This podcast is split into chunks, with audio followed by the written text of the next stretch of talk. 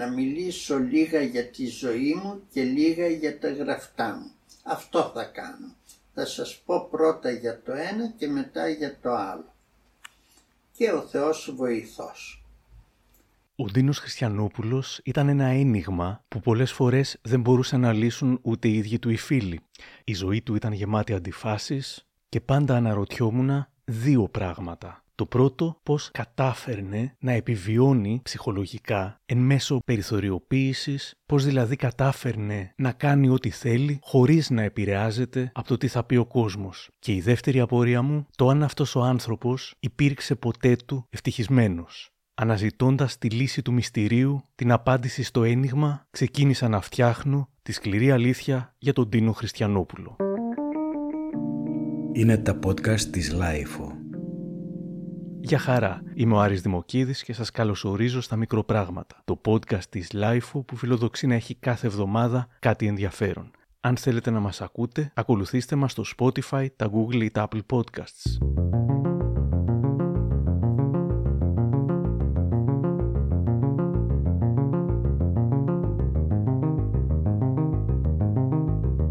Όπως θα έγραφε στη LiFO ο Χρήστος Παρίδης, την καταγωγή του Χριστιανόπουλου καλύπτει μυστήριο. Δεν εννοώ τη μητέρα βέβαια, γράφει, αλλά τον πατέρα, για τον οποίο υπάρχουν ορισμένες αμφιβολίες. Πάντως, ο ίδιος ποτέ του δεν θέλησε να αποκαλύψει τίποτα δημοσίως ούτε να δώσει διευκρινήσεις. Φυσικά υπήρχαν φίλοι που γνώριζαν, αλλά δημοσίως δεν έχει ειπωθεί κάτι. Οπότε ας πάρουμε κι εμείς την επίσημη εκδοχή. Αφηγείται ο ίδιος στο Εντευκτήριο και τον Γιώργο Κορδομενίδη.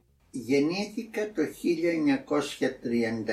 1931 εδώ στη Θεσσαλονίκη και μάλιστα αυτό είναι μυστικό αλλά δεν πειράζει κάποτε να γίνει φανερό. Γεννήθηκα εδώ σε αυτό το σπίτι που ζω σε αυτό το δωμάτιο που ζω. Γεννήθηκα το 1931 στις 20 Μαρτίου. Η μάνα μου είχε επισκεφθεί τον ξάδερφό της, τον θείο μου δηλαδή, και εδώ στο σπίτι του την έπιασαν οι πόνοι. Αμέσως βέβαια ειδοποιήσαμε τους γιατρούς, αλλά βέβαια η γυναίκα γέννησε εδώ μόνη της. Και εν συνεχεία φύγαμε από εδώ οι γονείς μου και κατέβηκαν κάτω σε ένα σπίτι στην Αγίου Δημητρίου κοντά στο τουρκικό προξενείο. Ε, από εκεί και πέρα δεν είναι τίποτα ιδιαίτερο η βιογραφία μου.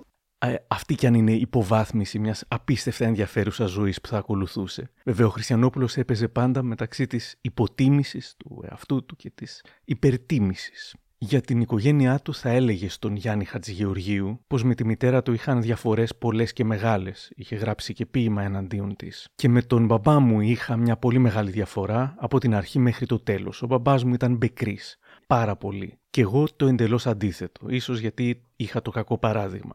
Ήταν πολύ βαριά η περίπτωση. Πέθανε δε στο τέλος από 5-6 αρρώστιες. Όλα τα συστήματα του οργανισμού του είχαν εκφυλιστεί. Στο τέλος δεν έβλεπε, δεν άκουγε, Πήγαινε στην ταβέρνα και γυρνούσε μεσάνυχτα και τον κουβαλούσαν τέσσερις. Αυτά είναι τραύματα για ένα παιδί. Είναι, μου έλεγαν οι γειτόνισε. Ντίνο, βγες έξω, φέραν τον μπαμπά σου. Και τον φέρναν ένα πτώμα.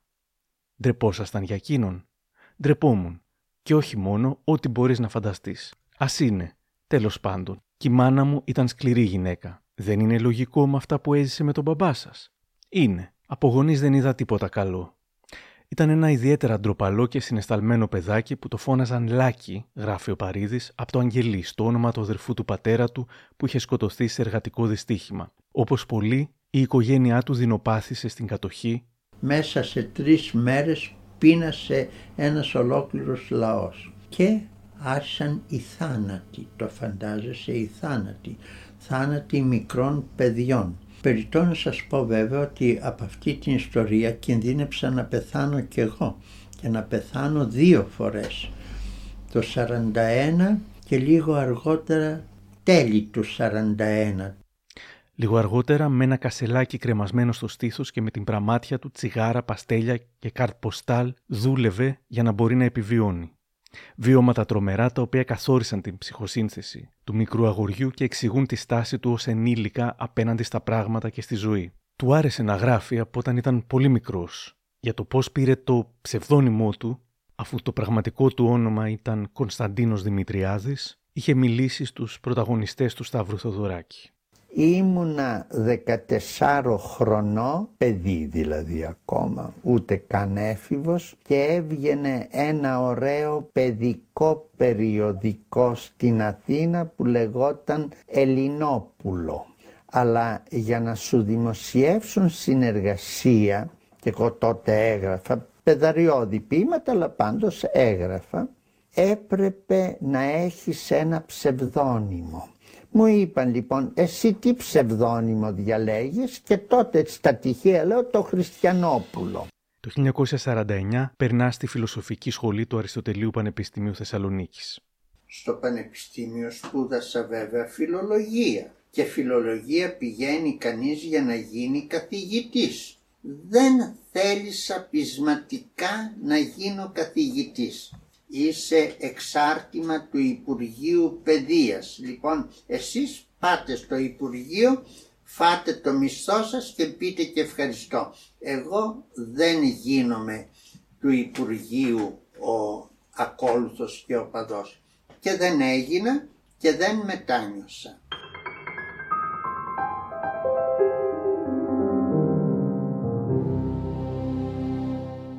Ήδη από την πρώτη του ποιητική συλλογή προκαλεί πάταγο.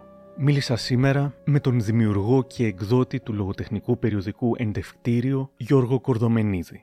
Ο Δίνος Χριστιανόπουλος υπήρξε εμβληματική φυσιογνωμία. Ήδη από το 1950 όταν σε ηλικία 19 ετών τύπωσε την πρώτη ποιητική συλλογή του «Εποχή των Ισκνών Αγελάδων» εξαντλήθηκε μέσα σε τρεις μήνες ποιητική συλλογή με πρωτοφανή για την εποχή τόλμη και εχμηρότητα, με την απροκάλυπτη εξομολογητική διάθεση ενός ερωτικού χώρου που ήταν ακόμη απαγορευμένος και παράνομος. Παρά τις δρυμίες αντιδράσεις από τους κύκλους των λογοτεχνών, του πανεπιστημίου, καθηγητών κυρίως, των κατηχητικών αλλά και από τον συγγενικό περίγυρο, ο Χριστιανόπουλος κυκλοφορεί δύο χρόνια αργότερα τη δεύτερη έκδοση αυτής της 16 πλακέτας με τα εννέα ποίηματα, όμως τώρα έχει απέναντί του και τη Γενική Ασφάλεια Θεσσαλονίκης που προβαίνει σε κατάσχεση και καταστροφή του βιβλίου. Η Γενική Ασφάλεια κατέσχεσε το βιβλίο με την αιτιολογία ότι αποκαλούσε τους αστυνομικούς μπασκίνες. Νομίζω πως αυτά τα δύο γεγονότα στην αρχή της νεότητας του Χριστιανόπουλου συνέβαλαν καθοριστικά στη διαμόρφωση της προσωπικότητάς του και του ψυχισμού του που δεν άλλαξαν και πολύ μέχρι το τέλος του βίου του. Αντισυμβατική συμπεριφορά, επιθετικότητα σχεδόν κατά πάντων, οβόλα σχόλια εναντίον γνωστών και αγνώστων του προσώπων. Λες και έχει ανάγκη να εκμηδενήσει όλους τους άλλους, να τους εμφανίσει σαν συμβιβασμένους, προσκυνημένους, ανήθικους, ατάλλαντους και πάει λέγοντας, για να αναδυθεί ο ίδιος ως ο μόνος ασυμβίβαστος ηθικός και ακέραιος. Σίγουρα διέθετε αυτά τα χαρακτηριστικά, αλλά δεν μπορούσε να ισχυρίζεται πως κανένας άλλος από το λογοτεχνικό συνάφη δεν τα διέθετε. Η ποίησή του πάντως θα γινόταν τις επόμενες δεκαετίες όλο και πιο αγαπητή. Ενός λεπτού σιγή. Αυτό είναι το Boom Bap Mix από τους Sound Vandal.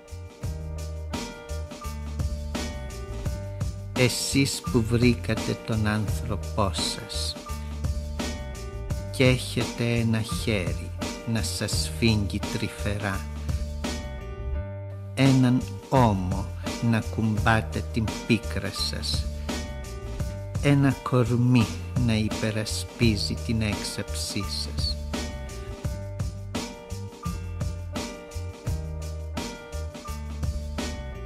κοκκινήσατε άραγε για την τόση ευτυχία σας έστω και μια φορά είπατε να κρατήσετε ενός λεπτού σιγή για τους απεγνωσμένους Ο ποιητής και εκδότης του λογοτεχνικού περιοδικού «Οδός Πανός» Γιώργος Χρονάς είναι από τους ανθρώπους που γνώρισαν τον Χριστιανόπουλο καλά. Μίλησα μαζί του σήμερα. Βίωσε τελικά ποτέ την ευτυχία; Μια τέλεια αρμονία με τη ζωή του και με τις ιδέες του.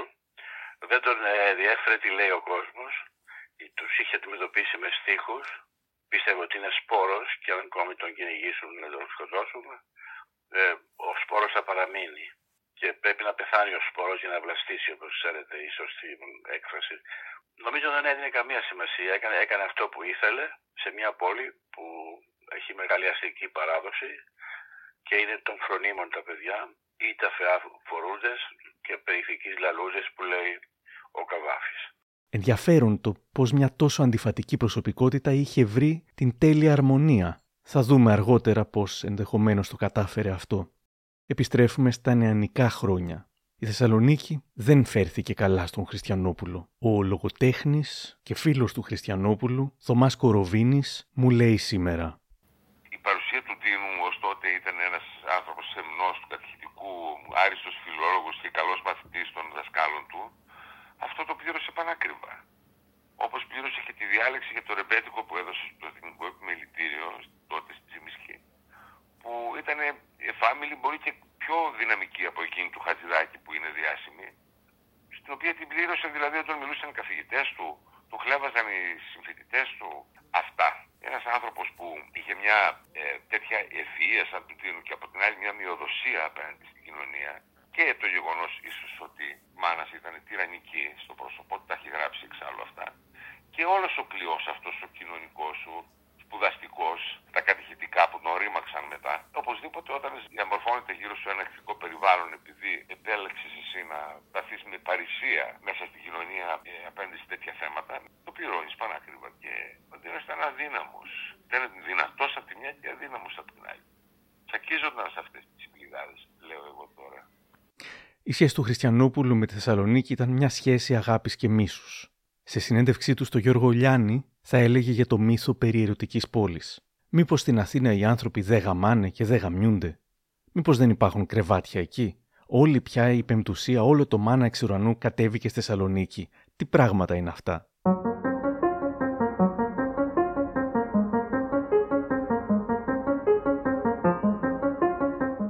Ανάμεσα στις πολλές αντιφάσεις που είχε, ήταν ταυτόχρονα επαναστάτης που χαιρόταν τον έρωτα, κυρίως με τα γραπτά του, αλλά ταυτόχρονα και ένας ενοχικός πιστός χριστιανός που δεν τολμούσε να χαρεί όσο συχνά θα ήθελε τον έρωτα στην πραγματική ζωή.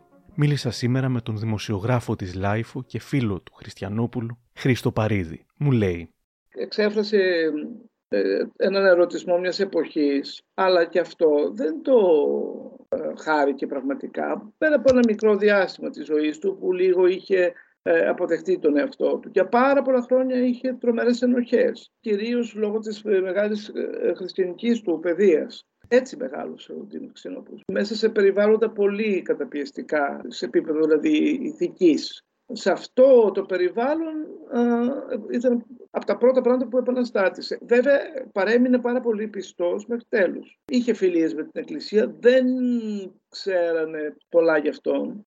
νομίζω ότι υπήρχε μια άγνοια. Δηλαδή τον θαύμαζαν οι Θεσσαλονικοί και τον βλέπαν στην τηλεόραση, δεν ξέραν τι τους είχε σούρει. Αλλά την άλλη ήταν και ένας άνθρωπος ο οποίος ήταν και συντηρητικός χρόνος. Ήταν και τα δυο. Ήταν ένας μεγάλος ε, αναρχικός του, ε, ε, του έρωτα και συγχρόνως ένας, ένα πρόβατο που ακολουθούσε τον ποιμένο. Και ο Γιώργος Χρονάς θυμάται για τους φανταστικούς έρωτες του Χριστιανόπουλου. Κάποτε ένα νεαρός που ήταν κράχτη στην παραλία της Θεσσαλονίκης για να μπουν να πλεούμε να δουν τη Θεσσαλονίκη από τη μεριά της θάλασσας, μου λέει θα σου δείξω το 13ο φανταστικό μου έρωτα. Και ήρθε πράγματι ο νέος, ήταν εκ μπάλκου καλονής, είδα τι ακριβώς του αρέσει και μου είπε μία λεπτομέρεια. Μου λέει ο νέος αυτός έχω μάθει ότι πηγαίνει με λεφτά. Αλλά θέλει να έρθει μαζί μου χωρίς χρήματα. Δηλαδή είχε μάθει ότι είναι ένας μεγάλος ποιητής, σπουδαίος άνθρωπος και θα πήγαινε αμυστή. Φυσικά δεν έγινε ποτέ τίποτα. Αυτό ήταν φανταστικά όλα δικά του. Γι' αυτό και μου τον είπε, θα σου συστήσω τον 13ο φανταστικό μου έρωτα. Προτιμούσε να το φαντάζεται παρά να το κάνει. Καμιά φορά η φαντασία είναι πιο μεγάλη από την πραγματικότητα. Και πολλά από τα ερωτικά του ποίηματα με τις μπόλτε, με αυτά κλπ. μπορεί να ήταν και φανταστικά, δηλαδή να τα είχε φανταστεί και να μην είχαν συμβεί. Δεν ξέρω ποτέ δεν καυχήθηκε για πολλούς έρωτες και μιλούσε πολλές φορές για δυναμία του έρωτος. Όταν σε περιμένω και δεν έρχεσαι Ο νους μου πάει στους τσαλακωμένους Σ' αυτούς που ώρες στέκονται σε μια ουρά έξω από μια πόρτα ή μπροστά σε έναν υπάλληλο και κλιπαρούν με μια αίτηση στο χέρι για μια υπογραφή, για μια ψευτοσύνταξη. Όταν σε περιμένω και δεν έρχεσαι, γίνομαι ένα με τους τσακισμένους.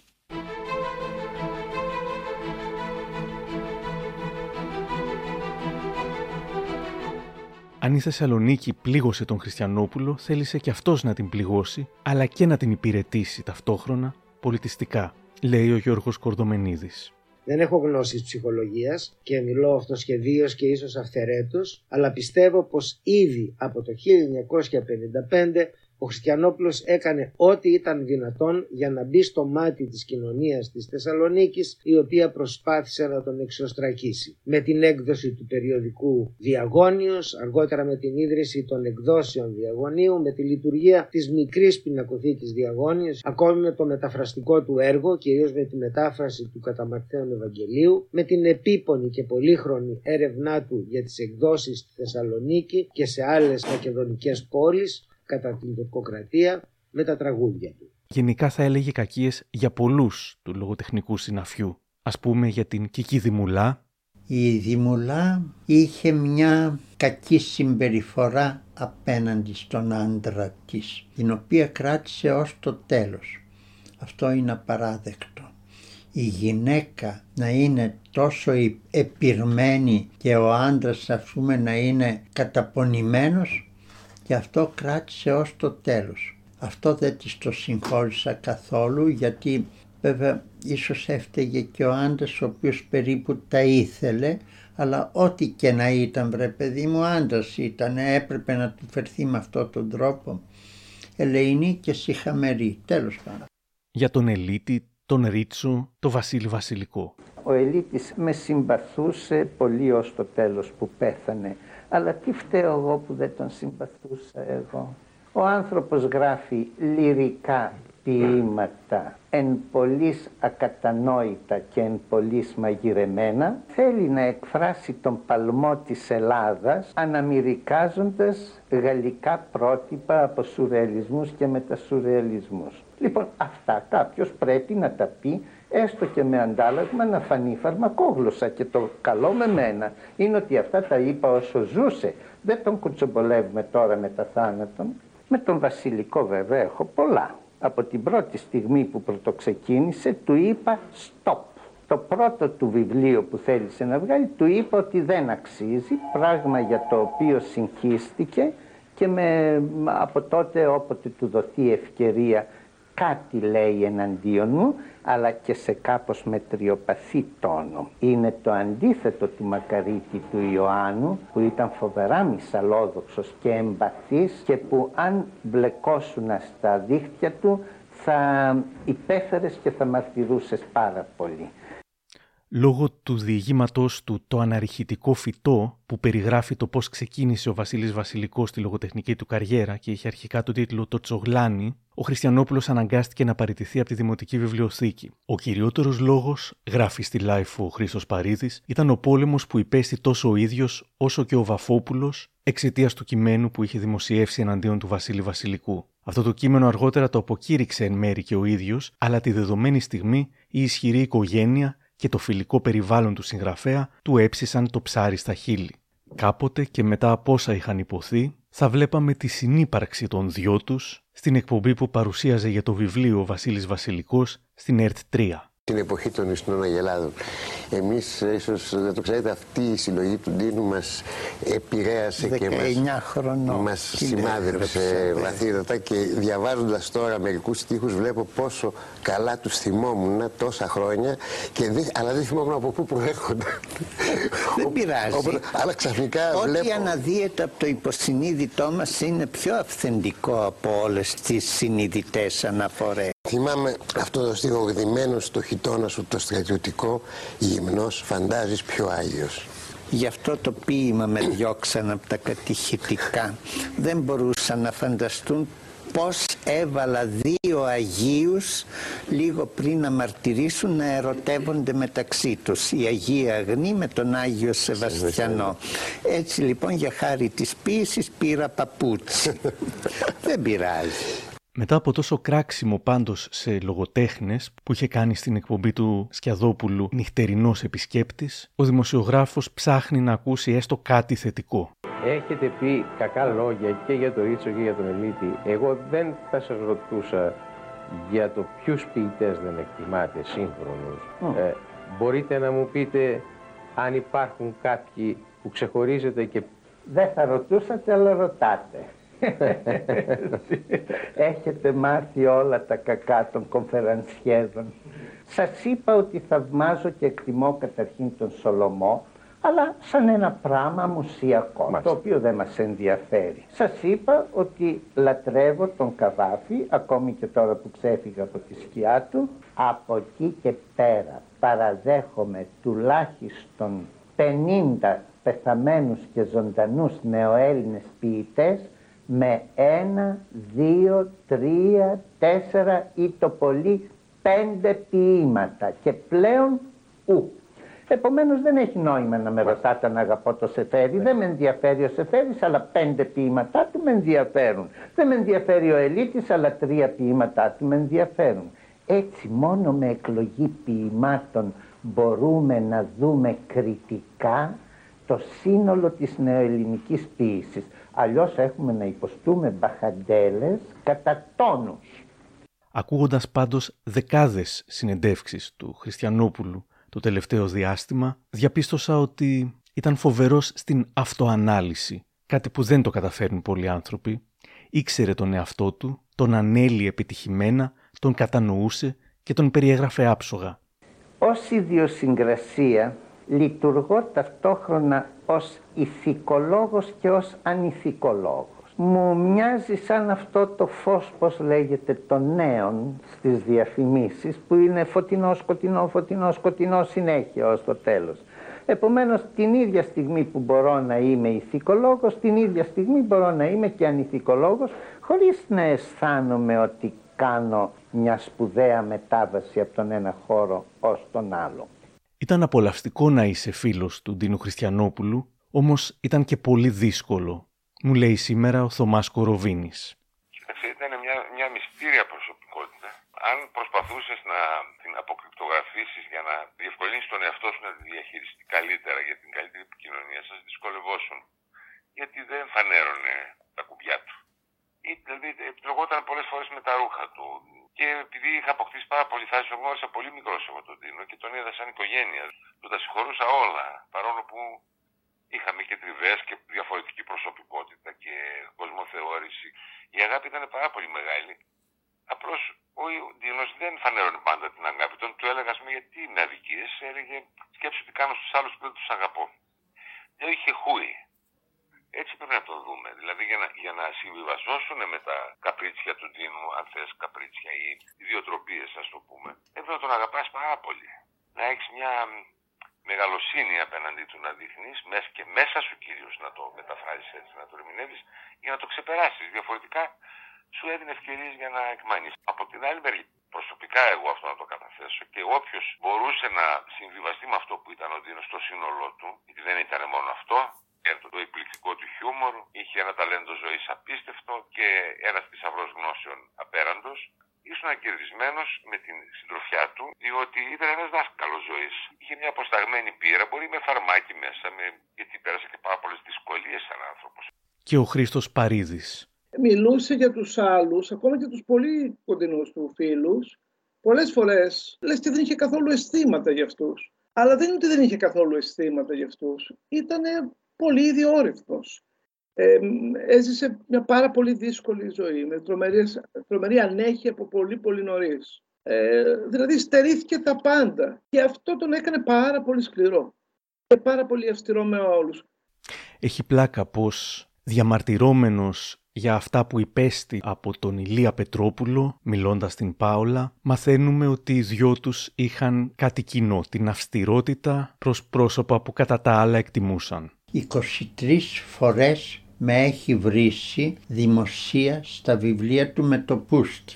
Ως το τέλος, ήμασταν μαλωμένοι πολύ, καλός ή κακός, τα έλεγε, τα έκανε και έτσι πέθανε. Αφού με έπιασε η δεύτερη γυναίκα του και μου λέει κοιτάξτε τώρα που πέθανε ο άντρας μου πρέπει να σας πω ένα πράγμα. Σας λάτρευε.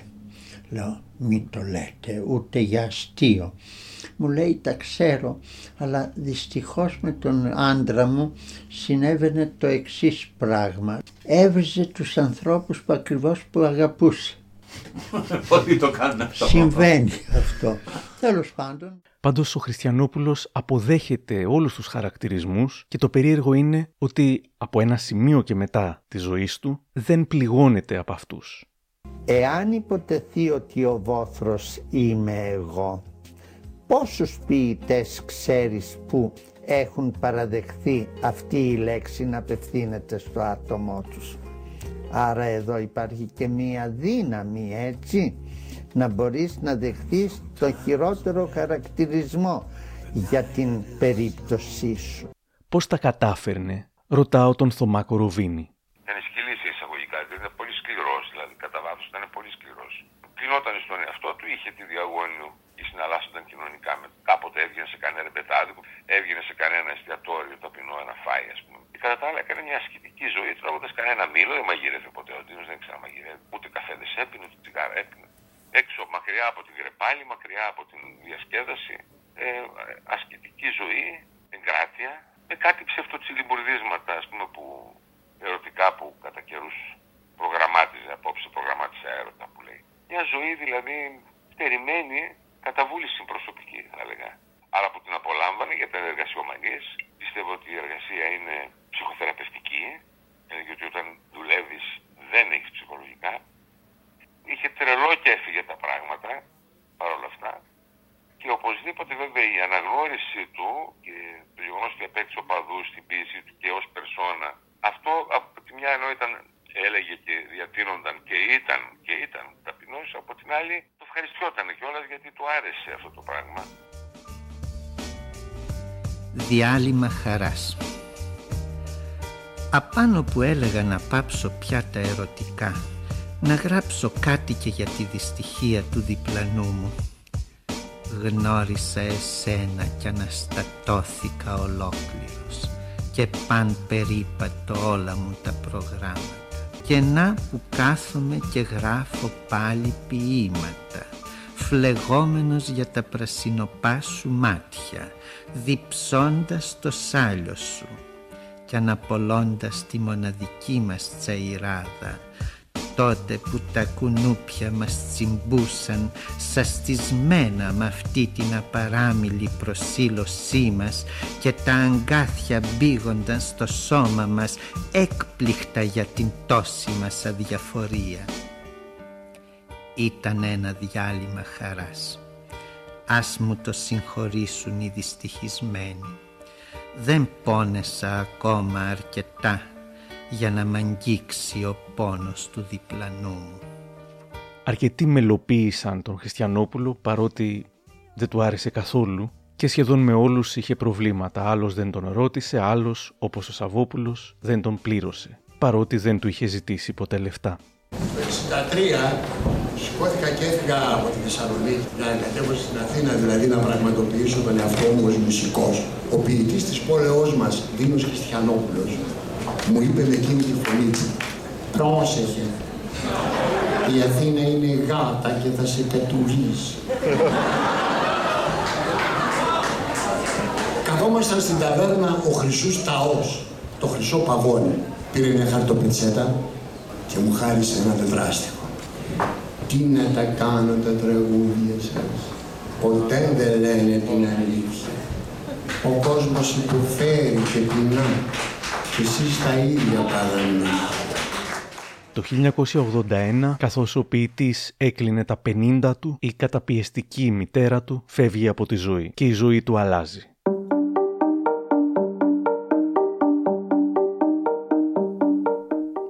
Όλον αυτό τον καιρό, ο Χριστιανόπουλος αρνούνταν να ταξιδέψει μακριά από τη Θεσσαλονίκη. αλλά τα χρόνια που ακολούθησαν σταδιακά γίνεται όλο και πιο γνωστό στο Πανελλήνιο. Η συνέντευξη που έκανε μπαμ και έκανε όλη την Αθήνα να μιλάει για αυτόν δόθηκε στον Στάθη Τσαγκαρουσιάνο.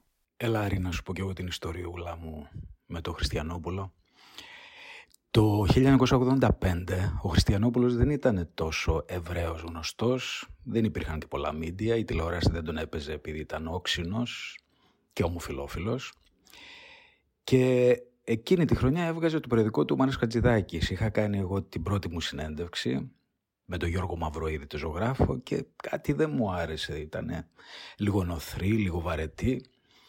Και τελευταία στιγμή, από λαχτάρα και τα λοιπά, λέω του Χατζηδάκη, μήπως να πάω να πάρω τον Ντίνο Χριστιανόπουλο στη Θεσσαλονίκη, ήθελα να κάνω και ταξιδάκι. Πάω λοιπόν. Ο Ντίνος με περίμενε σε ένα μικρό γραφιάκι που είχε ως γκαλερί στην Οδό Μητροπόλεως, σε μια στοά. Εγώ ήμουνα 25 χρονών τότε, ευηδής κάπως. Με περίμενε αργά το βράδυ, μπαίνω μέσα στην γκαλερί, μου λέει να κλειδωθούμε και κλείνει την πόρτα, βασικά για να μην μας ενοχλούν. Αλλά μου λέει το δηλητηριώδες, γιατί ξέρεις, η συνέντευξη είναι κάτι σαν τη συνουσία. Κλείστηκαμε εκεί και πήρα αυτή τη συνέντευξη, η οποία ήταν ένα πινκ-πονγκ ανηλαές εκ μέρους του. Εγώ πρώτη φορά αντιμετώπιζα τέτοια ομοβροντία παρατηρήσεων, τέτοια ομοβροντία χολερικών σχολείων για ζώντες και τεθνεώτες. Η αδερφή του Πάντη Μπουκάλα ήταν τότε διορθώτρια στο περιοδικό «Η Αρετή» και μου λέει «Ρε Στάδη, πώς θα το δημοσιεύσουμε αυτό το πράγμα». Μέχρι που για τον Γιώργο Ιωάννου έλεγε «Ευτυχώς που ήρθε ο θάνατος και του βούλωσε το στόμα». Δημοσιεύτηκε η συνέντευξη, τότε το περιοδικό του πρώτο τεύχος με μεγάλη τηλεοπτική διαφήμιση κυκλοφόρησε και πούλησε 80.000 αντίτυπα, 78 νομίζω χιλιάδες αντίτυπα, ένα νούμερο πρωτοφανές για τα σημερινά δεδομένα και φυσικά έκανε πάταγο η συνέντευξη αυτή. Από εκεί και πέρα ο Χριστιανόπουλος σιγά σιγά έγινε η περσόνα που ξέρουμε. Τον έπαιρναν όλα τα μίντια όταν ήθελαν να ανεβάσουν λίγο τις κυκλοφορίες και να διανθίσουν με λίγο χολή τα νοθρά τους περιβάλλοντα. Ξανασυναντηθήκαμε αρκετές φορές με τον Χριστιανόπουλο και μπορώ να πω ότι η σχέση μας είχε αυτή τη αμφιθυμία που είχαν οι περισσότερες από τις σχέσεις που διατήρησε στη ζωή του.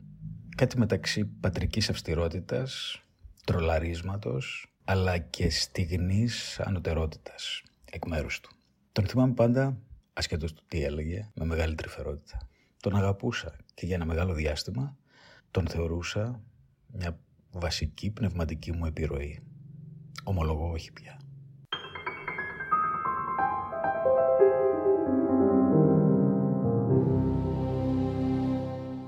Όμως κατάφερε να γίνει ποτέ ευτυχισμένος, ρωτάω τον Χρήστο Παρίδη. Ήταν ικανοποιημένος με τους στόχους της ζωής του το εξέφραζε πολύ συχνά με πολλούς τρόπους. Τώρα αν ήταν πραγματικά ευτυχισμένος, ποτέ δεν ξέρεις για κανέναν άνθρωπο. Λάτρευε την παρέα των ανθρώπων. Είχε να λέει για το πώς τον ε, λατρεύανε και οι, οι υπόλοιποι. Τη σωρή ανθρώπων ε, έφτανε κάθε απόγευμα στο παλιό του γραφείο γκαλερί και αργότερα στο σπίτι του. Ήταν και λίγο τραβάτη με ασκλαίο, δηλαδή γρίνιαζε, αλλά το απολάμβανε κιόλας. Ίσως ήταν ε, το ότι στο πρώτο μέρος της ζωής του είχε όλη αυτή την ανέχεια, αλλά δέχτηκε και πολύ ε, bullying, κοροϊδία, οπότε η μεγάλη του χαρά ήταν ότι όταν τελικά στο δεύτερο μέρος της ζωής του δεχόταν τα συγχαρητήρια, γι' αυτό τα ήθελε τόσο πολύ και τα, τα χαιρόταν τόσο πολύ ίσως. Νομίζω ότι ο χαρακτήρας του ήταν πάνω απ' όλα, αλλά εν μέρει έχεις δίκιο. Δηλαδή, οι επιθέσεις πρέπει να ήταν πάρα πολλές. Είχε μια βλεπτή φωνούλα, ήταν πάρα πολύ έθραυστος. Λοιπόν, ναι, μεγάλωσε με πολύ χλεβασμό η αλήθεια είναι, πολύ bullying που λέμε σήμερα. Από την πρώτη στιγμή δεν ήθελε να κρυφτεί, ήθελε να πει την αλήθεια για τον εαυτό του, ό,τι και αν λέγανε γύρω του. Δηλαδή ήταν θέμα ε, πολιτισμού για αυτόν να πει την αλήθεια. Όταν το, από το 49 άρχισε να μιλάει ανοιχτά, μιλάμε για μια ε, εποχή, μια κοινωνία και μια Θεσσαλονίκη όχι απλώς συντηρητική, κλιματικά επιθετική απέναντι στους ομοφυλόφιλους. Τα υπέστη όλα, τα λούστηκε όλα. Τα επόμενα χρόνια, ακόμα και όταν έκλεισε η Διαγώνιος, συχνά μιλούσε από καθέδρας εναντίον της Αθήνας και του κατεστημένου, προκαλώντας, αλλά παράλληλα εκτινάσοντας τη φήμη του σε απρόσμενα επίπεδα δημοτικότητας. Ο Ντίνος Χριστιανόπουλος είναι δύσκολος άνθρωπος και στο σπίτι του, σε μια ανηφόρα της Θεσσαλονίκης, μπαινοβγαίνουν μόνο γάτες. Τρελοκομείο, πέντε γατιά. Με τι σκέψεις κοιμάστε τα βράδια; Τι θα πει με τι σκέψεις κοιμάμαι. Με χρωματιστά όνειρα. Τώρα προσπαθάτε να με ρωτήσετε και πράγματα που δεν με ρώτησαν άλλοι. Αστείο. Αστείο. Λοιπόν, ρωτήστε τα συνηθισμένα και αυτό θα είναι πιο ωφέλιμο για σας. Τα ασυνήθιστα μπορεί και να σας πω stop. 13 ερώτες και ένας πραγματικός. Δεν σας ενδιαφέρουν. Τι σας ενδιαφέρει. Πάμε παρακάτω. Οι εξόριστοι και οι αποδιοπομπαίοι μπορεί να εκφράσουν καλύτερα αυτούς που τους εξόρισαν.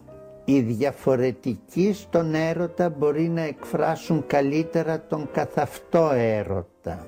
Άρα είστε έτοιμος για τα τριάντες που θα σας στήσουν. Ανδριάντες, εγώ είμαι φανατικός εχθρός και του να πάρω ένα ψευτοβραβείο. Εγώ είμαι σίγουρος ότι αυτός ο δρόμος μετά από 20-30 χρόνια θα λέγεται Χριστιανόπουλου. Σε αυτό μία απάντηση υπάρχει, του κόλου τα εννιάμερα.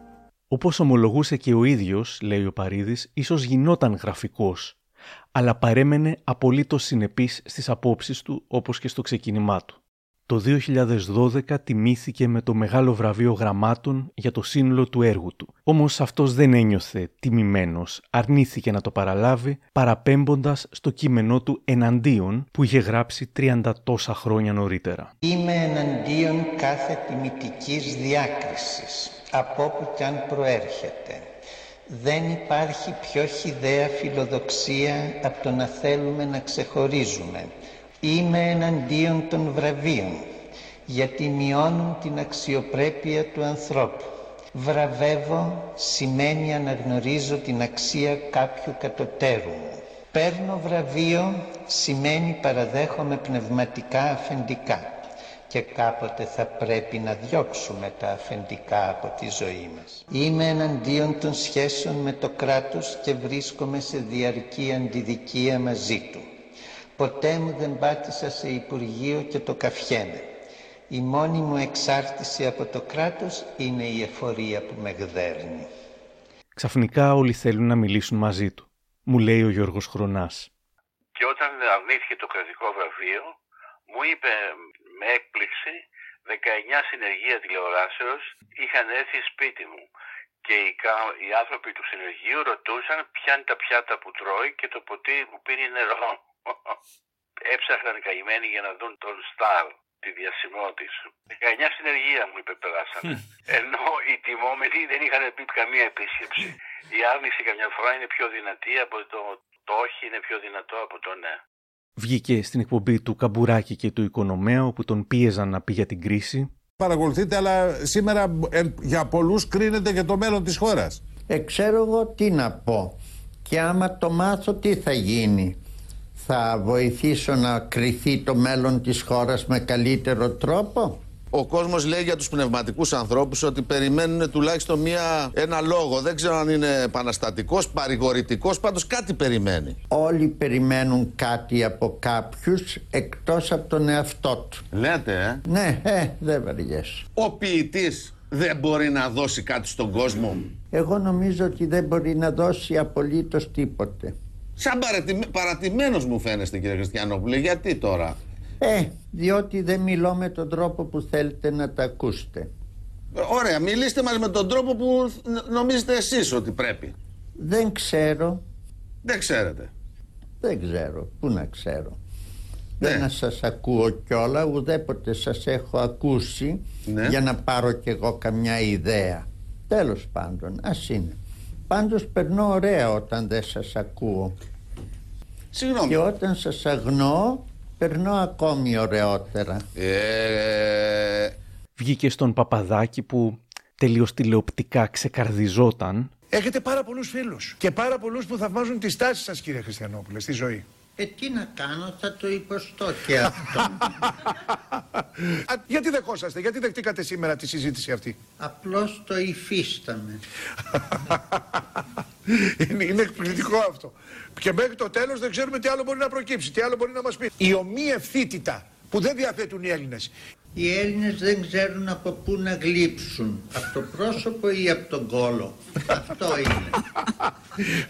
να μαλακώσω λίγο την ατμόσφαιρα μπας και ακούσω καμιά καλή κουβέντα. Παροδίθηκε από τον Τζίμι Πανούση. Καλημέρα, Ντίνο. Καλημέρα. Ε, βγάζετε μια χολή και μια μουτζουφλιά. Προβοκατόρισα νηφίτσα του Θερμαϊκού. Θα παρακαλέσω ε, να, μην, μου- μ, να μην μου επιθετηθείτε, να μην μου επιτεθείτε γιατί είμαι ευαίσθητος. Δεν σας επιτίθεμαι, δεν ξέρω καν τη φάτσα σας, τι να επιτεθώ. Ας είναι.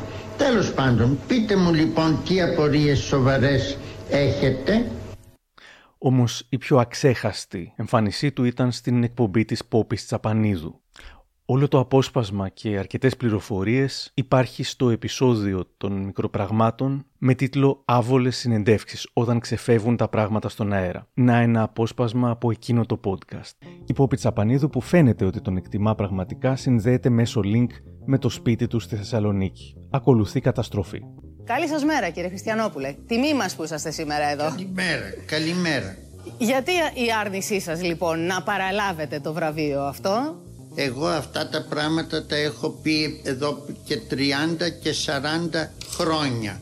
Όλοι τα διαβάσαν και έρχεστε εσείς οι πολύ έξυπνοι και δεν ξέρετε τίποτε. Γιατί κύριε Χριστιανόπουλε τώρα μου επιτίθεστε, γιατί δεν είμαι ενήμερη, ενήμερη; Δεν είστε καλά ενημερωμένοι για το πόσο μυστήρια περίπτωση είμαι. Ας πω στριμμένος.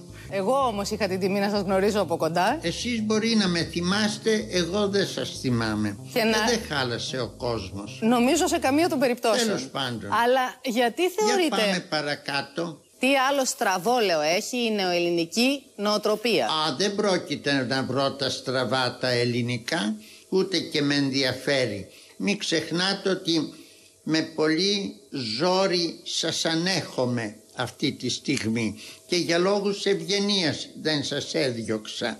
Ε, δεν φτάνει αυτό. Ε, Τέλος πάντων, είναι- ας είναι. Σε αυτούς τους πολλούς λοιπόν ως άνθρωπος των τεχνών, των γραμμάτων θα ήθελα να απευθυνθείτε και να τους δώσετε κάτι για φάρο. Μα δεν συνεννοούμαστε. Ό,τι και να τους πω δεν πρόκειται να βάλουν μυαλό. Δηλαδή είχαν ανάγκη από μια εκπομπούλα σας για να σοφρονιστούν. Αστείο πράγμα. Λοιπόν, μην νομίζετε ότι με το να πούμε μερικές σπουδαίες κουβέντες άλλαξε το σκηνικό.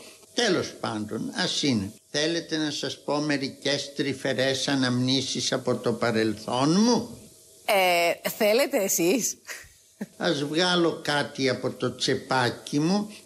Για κάποια λεπτά η κουβέντα αποκτά συνοχή. Ο Χριστιανόπουλος αφηγείται ενδιαφέροντα πράγματα, μιλά για τη Χούντα που πήγε να τον τιμήσει και πώς την απέφυγε, αλλά στις απανοτές ερωτήσεις της Τσαπανίδου για τα μνημόνια, την Τρόικα κλπ. χάνει την υπομονή του και η συνέντευξη γίνεται ακόμα πιο περίεργη. Δεν θέλω, το καταλάβατε αυτό.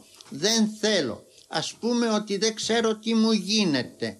Ενώ όλοι οι Έλληνες ξέρουν και παραξέρουν τι τους γίνεται γιατί είναι καλά ενημερωμένοι από την τηλεόραση. Είμαι εναντίον των εφημερίδων. Όλα τα μαγειρεύουν όπως αυτές θέλουν. Δεξιές, αριστερές και ντρόες. Όλες το ίδιο σκατό. Το ίδιο σκατό. Να μάθετε να τα λέτε καθαρά χωρίς να φοβάστε. Νομίζω ότι το είπα πρώτη. Ναι, λι- Τώρα λοιπόν εσείς ουσιαστικά με διαβάζετε ενώ με φωνάξατε να με ακούσετε. Δεν Σας- μπορώ να καταλάβω πού το πάτε. Ας είναι, δεν χάλασε ο κόσμος. Δεν το πάω Η πουθενά. καλοσύνη σας, Ό,τι και να κάνετε δεν καταλάβατε ακόμη ότι έχουμε ένα μεγάλο χάος ανάμεσά μας. Με Δεν θα συγκινήσατε βρούμε πάρα τρόπο πολύ κύριε Χριστιανόπουλε πρέπει να σας πω. Επικοινωνίας. Με συγκινήσατε πάρα πολύ. Δεν ξέρω αν τόσο εύκολα είστε ευ- ευσυγκίνητοι, δεν καταλαβαίνω. Είπατε μεγάλες Αν πάλι αλήθειες. όντως Συγκινηθήκατε, μπράβο. Και σας, μάλλον είμαι μπράβο. και σε κρίσιμη ηλικία να αναλάβω και με χιούμορ λίγο το Ελπίζω κομμάτι της... α, Τόσο πολύ συγκίνηση μου φαίνεται υπερβολική. Δεν ξέρω, εύχομαι το ψωμί σας να το βγάζετε εντύμως. Κατά τα άλλα δεν με βλάψατε, δεν σας ξέρω, δεν με ξέρετε, καλοί είστε, τρώγεστε. Είμαι καλοπροαίρετος απέναντί σας. Αυτό σας το λέω σοβαρά. Τώρα αν παρισφρεί και κανένα καλαμπούρι, ε, Συγχωρέστε με, δεν χάλασε ο τρόπο. να είσαστε καλά, σας ευχαριστούμε πάρα πολύ που ήσασταν κοντά μας. Συνεχίστε να γράφετε. Γεια σας, γεια Συνεχίστε σας και να όλα είστε. καβλά. Να είστε. να είστε έτσι, κύριε Χριστιανόπουλε. Και να σας πω Γεια και κάτι σας, ακόμα. γεια σας, Εγώ λέω να τηρήσουμε και ενός λεπτού σιγή τώρα. Όχι, μην το παραχέσουμε. ε, γέλια. Ας Σας είναι. ευχαριστώ μέσα από την καρδιά μου. Να είστε καλά. Και εγώ. Να και είστε εγώ, καλά. γεια. Να είστε καλά.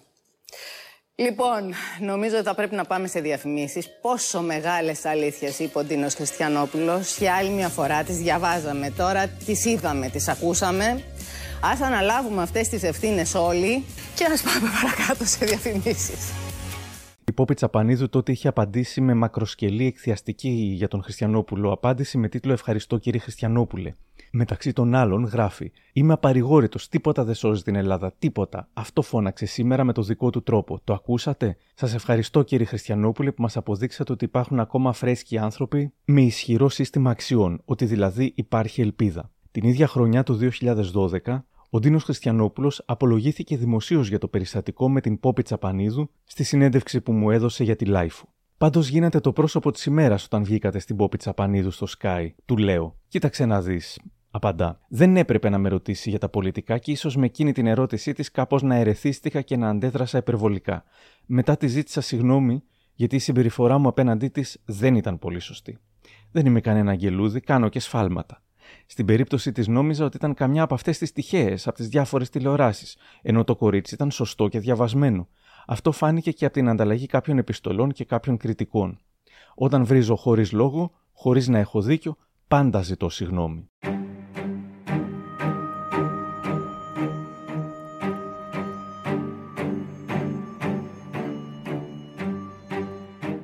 Περιέργως, ο Χριστιανόπουλος βγήκε αλόβητος και από τη δημοσιότητα, αλλά και από το κράξιμο. Νωρίτερα ο Γιώργος Χρονάς μας είχε πει ότι πιστεύει πως ο Χριστιανόπουλος είχε βρει την τέλεια αρμονία. Πώς άραγε; Οι λογοτέχνες και οι άνθρωποι χωρίζονται σε δύο κατηγορίες. Σε αυτούς που έχουν διαλυμένο νευρικό σύστημα και αυτούς που έχουν καλό νευρικό σύστημα. Ο Χριστιανόπουλος είχε ισχυρό νευρικό σύστημα και μπόρεσε να αντιμετωπίσει όλες τις δυσκολίες της ζωής του. Ο Ασλάνογλου που γνώρισα επίσης είχε διαλυμένο νευρικό σύστημα. Αυτό το ισχυρό νευρικό σύστημα ήρθε χάρη στις δυσκολίες που πέρασε ή... Όχι, όχι, είχε γεννηθεί έτσι. Είχε γεννηθεί έτσι και μπορεί να ισχυροποιήθηκε. Αλλά επειδή αυτό ήταν από τη φύση του, μέσα σε αυτό έκανε όλες αυτές τις δηλώσεις που πολλές φορές τον μίσησαν, αλλά είχε τη δύναμη να τα πει. Όταν ήρθε η ώρα να συνταξιοδοτηθεί, ο Χριστιανόπουλος απέρριψε με σθένος την περίφημη λογοτεχνική σύνταξη, κάτι που θα του πρόσφερε μεγάλη βοήθεια δεδομένων των πενιχρών του εσόδων.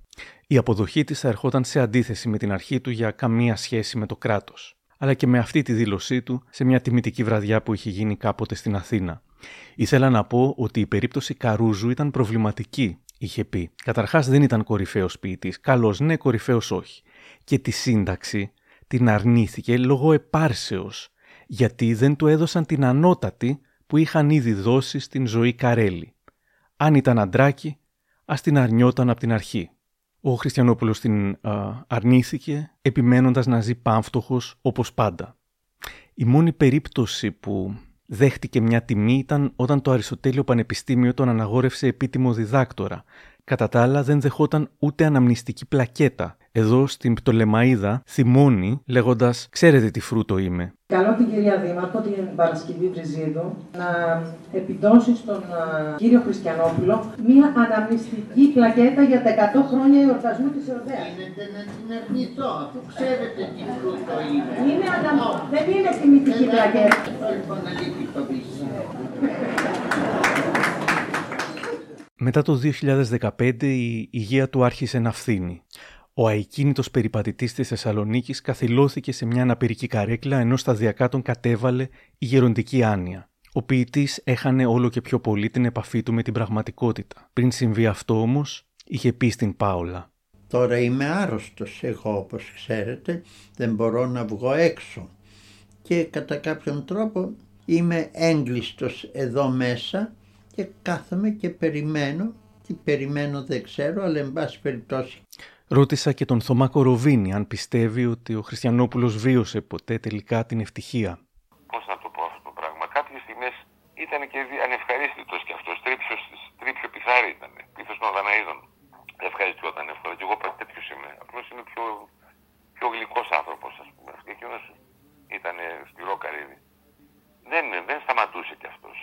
Ήθελε να προλάβει τον κόσμο, να, να τα πει όλα και να τους κερδίσει όλους, αλλά αυτό το πράγμα δεν γίνεται και καθώς ο ίδιος δεν είχε ιδέα τι γινόταν γύρω του, κυκλοφόρησε το βιβλίο «Τα εσώψυχα του Ντίνου Χριστιανόπουλου» από την καθηγήτρια Σωτηρία Σταυρακοπούλου, η οποία είχε καταγράψει συνομιλίες τους. Όμως πολλοί φίλοι του ποιητή εξοργίστηκαν καθώς αυτός τα τελευταία χρόνια βρισκόταν σε σωματική και πνευματική κατάπτωση, μην μπορώντας να ελέγξει το τελικό περιεχόμενο της έκδοσης. Ο Θωμάς Κοροβίνης είχε επιτεθεί στο βιβλίο χαρακτηρίζοντάς το μέσω της LiFO δυσώδες έπος φλυαρίας και κουτσομπολιού. Δεν ήταν ο μόνος, πολλοί αντέδρασαν. Στην παρουσίαση του βιβλίου στον Ιαννό, η κυρία Σωτηρία Σταυρακοπούλου ρωτήθηκε σχετικά. Όταν το είδα ως βιβλίο ολοκληρωμένο, έτσι μαζεμένο, συγκεντρωμένο, ναι, περίμενα ότι θα υπάρχουν αντιδράσεις ε, και είχα και κάποιες ε, αμφιβολίες αν έπρεπε να το βγάλω, να το δημοσιεύσω ή αν απλώς να το αφήσω σαν ένα τρόπο ζωής που ανήκει μόνο σε μένα. Αλλά είχα συνεχείς προτροπές από τον ποιητή Άντε, πότε θα το βγάλεις. Κάποιες φορές έλεγε, περίμενε να πεθάνω, γράφει μέσα στο βιβλίο, περίμενε να πεθάνω, σαν τους μουσουλμάνους και ύστερα να, να το βγάλεις.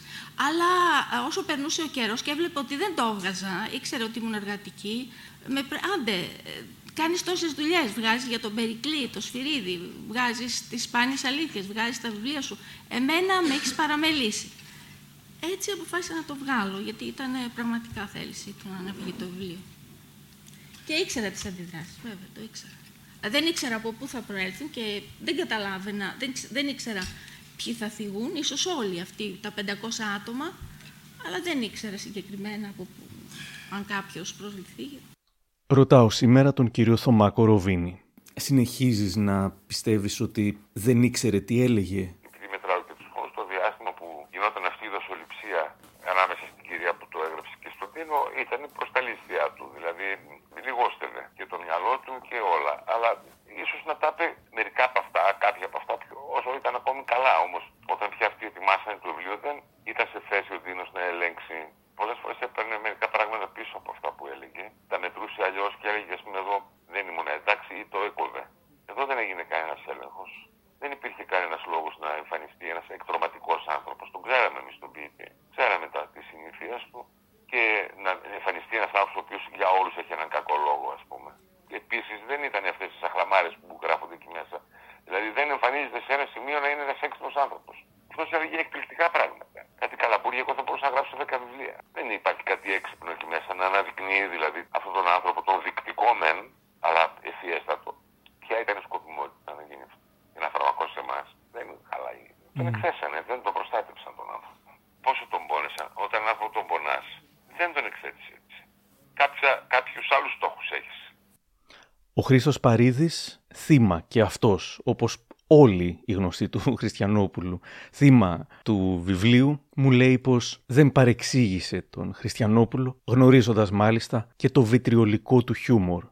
Το θέμα είναι ότι είχε ένα πολύ ιδιότυπο χιούμορ, το οποίο πολλές φορές δεν φαινόταν στον τρόπο που αποτυπωνόντουσαν οι συνεντέξεις, σε γραπτό λόγο δηλαδή. Και φαίνεται ιδιαίτερα κακεντρεχής, προς όλους, ακόμη και σε μένα νομίζω, έτσι μου είπανε, δεν το διάβασα. Το έκανε αυτό συχνά. Έλεγε πράγματα τα οποία με τις παύσεις του, με τα κόμματά του, με, το, με το χιούμορ της στιγμής, μπορεί να έλεγε το χειρότερο πράγμα και αμέσως ε, ε, να απάλυνε στην πραγματικότητα το ύφος. Γίνανε έξαλλοι με το βιβλίο που βγήκε. Ε, αλλά νομίζω ότι επειδή τον ξέραν πολύ καλά, έπρεπε να ξέρουν ότι πίσω από πλάτη τους έλεγε όλα αυτά τα που έλεγε.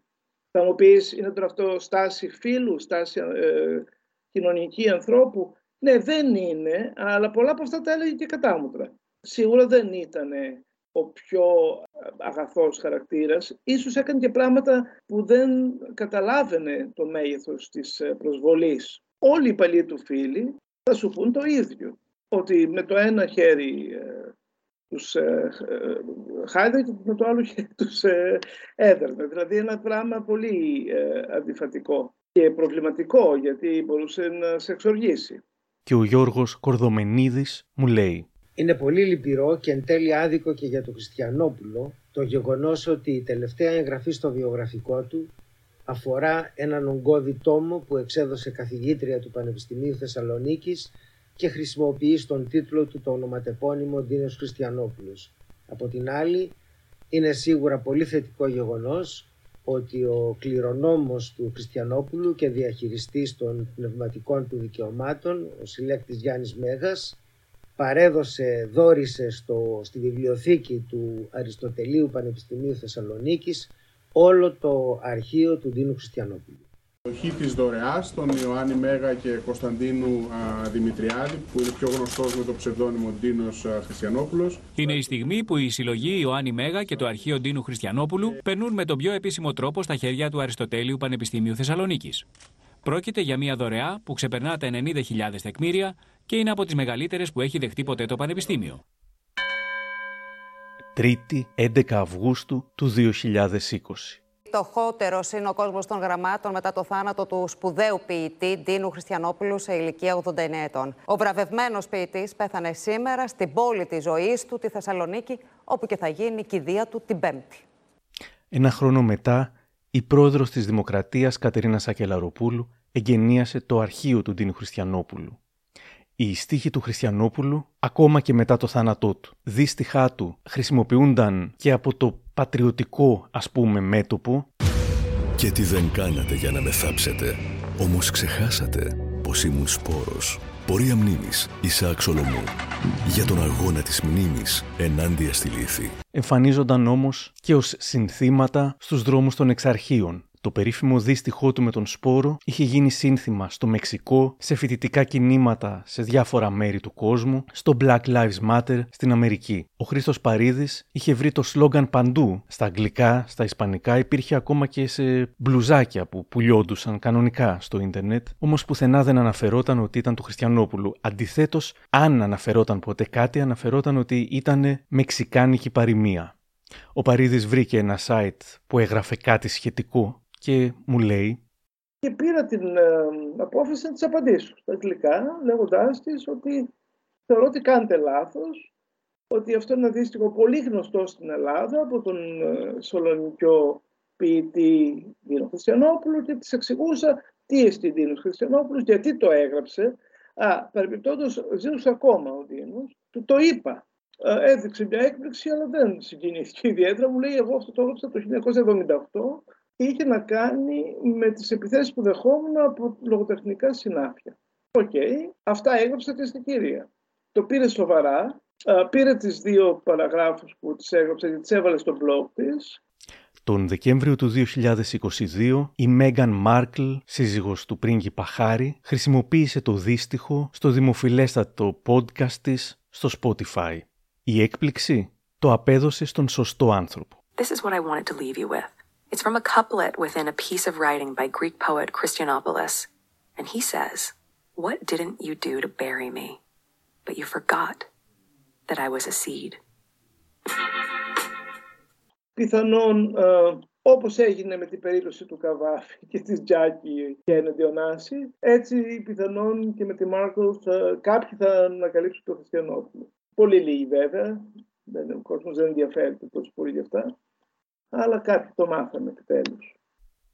Η κοσμοθεωρία του Ντίνου Χριστιανόπουλου ήταν πραγματικά μοναδική. Αν η ζωή του ήταν τραγούδι, αυτά θα ήταν τα κουπλέ του. Α είναι. Δεν πειράζει. Τέλος πάντων, δεν βαριέσαι. Ε, δεν χάλασε ο κόσμος. Και στο ρεφρέν θα επαναλάμβανε ότι δεν μετανιώνει για τίποτα. Δεν μετάνιωσα ποτέ ό,τι έγινε θα εξακολουθεί να γίνεται επαυξημένο. Επαυξημένοι και οι εχθροί, επαυξημένοι και οι φίλοι. Αλλά τώρα έγειρε η ζυγαριά. Τώρα πια έρχεται η ώρα να κρυθεί το έργο, όχι οι κακίες της ανθρώπινης συμπεριφοράς. Εντάξει, άντε γεια. Η πιο ενδιαφέρουσα δήλωσή του από όλες σε σχέση με αυτό που προσπαθούσα να καταλάβω πώς κατάφερε να μην πληγώνεται και αντίθετα να συνεχίζει με ορμή και με θάρρος ήταν αυτή εδώ στον Άρη Σκιαδόπουλο. Είναι κάτι που μόνο ένας ποιητής μπορεί να το ξέρει. Είμαστε ένας τέντζερης που βράζει. Ο τέντζερης αυτός έχει δύο περιπτώσεις στο βράσιμό του. Ή είναι εντελώς κλειστός και κάποτε εκρήγνεται ή το καπάκι είναι μισοανοιχτό και όσο και να βράσει δεν ανατινάζεται στον αέρα. Αυτό το μισοάνοιγμα του καπακιού βοηθάει τον μεν άνθρωπο να ζήσει, επομένως εγώ μπορώ να ζω μια χαρά και πάντα χαμογελαστός και πάντα κεφάτος και ορεξάτος ενώ εσύ έχεις μέσα σου την εικόνα ενός ποιητή που θρυνεί και κλαίει ας πούμε και ταυτόχρονα αυτό το άνοιγμα του τέντζερι βοηθάει και την ποίηση να αξιοποιήσει όλους τους ατμούς και τους σιδρατμούς. Με δυο λόγια, εάν εγώ είχα κατάκλειστο το τέντζερι θα είχα εκραγεί. Η εξυπνάδα μου ήταν ότι από πολύ μικρός, από 19 χρονών, από τότε που έγραψα την εποχή των Ισνών Αγελάδων, σκέφτηκα όλους μου τους καημούς, τα πάθη μου, τις διαστροφές μου, να τις βγάλω όλες στη φόρα μέσω της ποίησης. Ας πούμε μια δημόσια εξομολόγηση. Μόλις τα είπα αλάφρωσα. Κατάλαβα ότι η ισορροπία στον άνθρωπο έγκυται στο να μπορείς να γλιτώσεις από την κρυψίνια που σε μαστίζει. Μπορείς να τα πεις κάπου, να διάσει η ψυχή σου. Ηρέμησες. Ιδού λοιπόν ίσως η λύση του μυστηρίου, η απάντηση στο πρώτο ένιγμα. Από 19 χρονών, χωρίς να έχει διαβάσει ποτέ του βιβλία ψυχολογίας, περιέγραψε και αξιοποίησε εύστοχα μια ψυχική λειτουργία που τελικά τον έσωσε. Κι αν λύθηκε το ένιγμα του πώς άντεξε, παρέμενε το ένιγμα του αν υπήρξε ποτέ πραγματικά ευτυχισμένος. Δεν βρήκα κάποια σχετική του απάντηση σε τηλεοπτικές συνεντεύξεις, στο τέλος σκέφτηκα να γκουγκλάρω. Χριστιανόπουλος ευτυχισμένος. Το πρώτο αποτέλεσμα που βγήκε στο Google ήταν μια συνέντευξη με τίτλο «Ντίνος Χριστιανόπουλος είμαι ένα ζώο ευτυχισμένο». Ανοίγοντάς το είδα ότι ήταν μια συνέντευξη που είχε δοθεί σε μένα.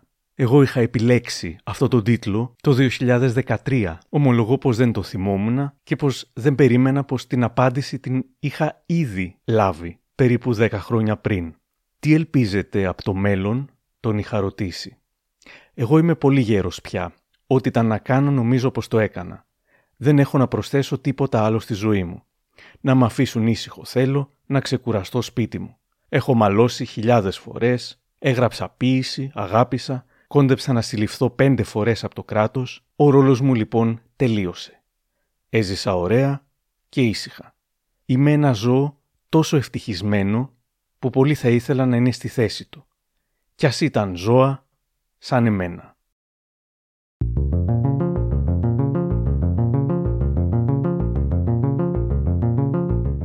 Κάπου εδώ τελειώσαμε. Αν θέλετε να μας ακούτε, ακολουθήστε τα μικροπράγματα στο Spotify, τα Google ή τα Apple Podcasts. Για χαρά!